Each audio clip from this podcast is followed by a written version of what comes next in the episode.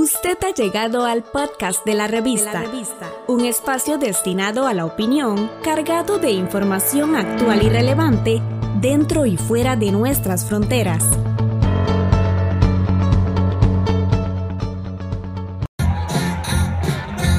Con un elaborado espectáculo de fuegos pirotécnicos, Joe Biden y Kamala Harris declararon su victoria desde el Chase Center en Wilmington, Delaware, donde una vez más el ahora presidente electo, según las proyecciones, reiteró su gratitud a los votantes y al pueblo estadounidense.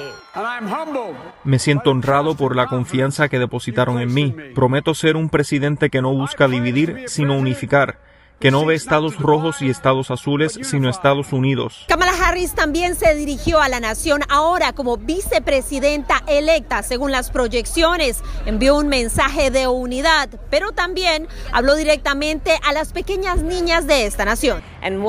¿Y qué prueba es del carácter de Joe?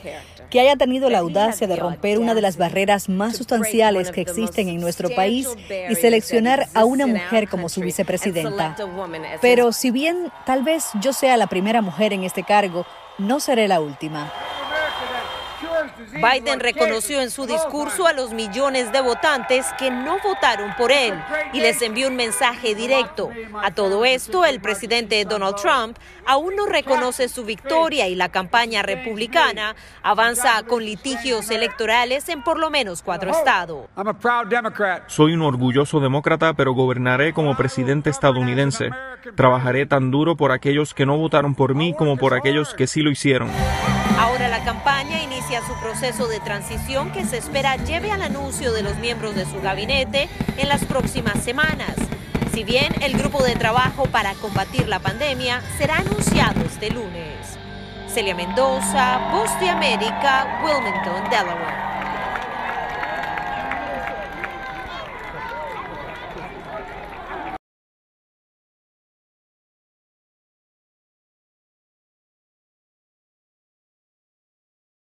Estamos en las plataformas de Spotify, Apple Podcast, Google y Anchor como la revista. La revista.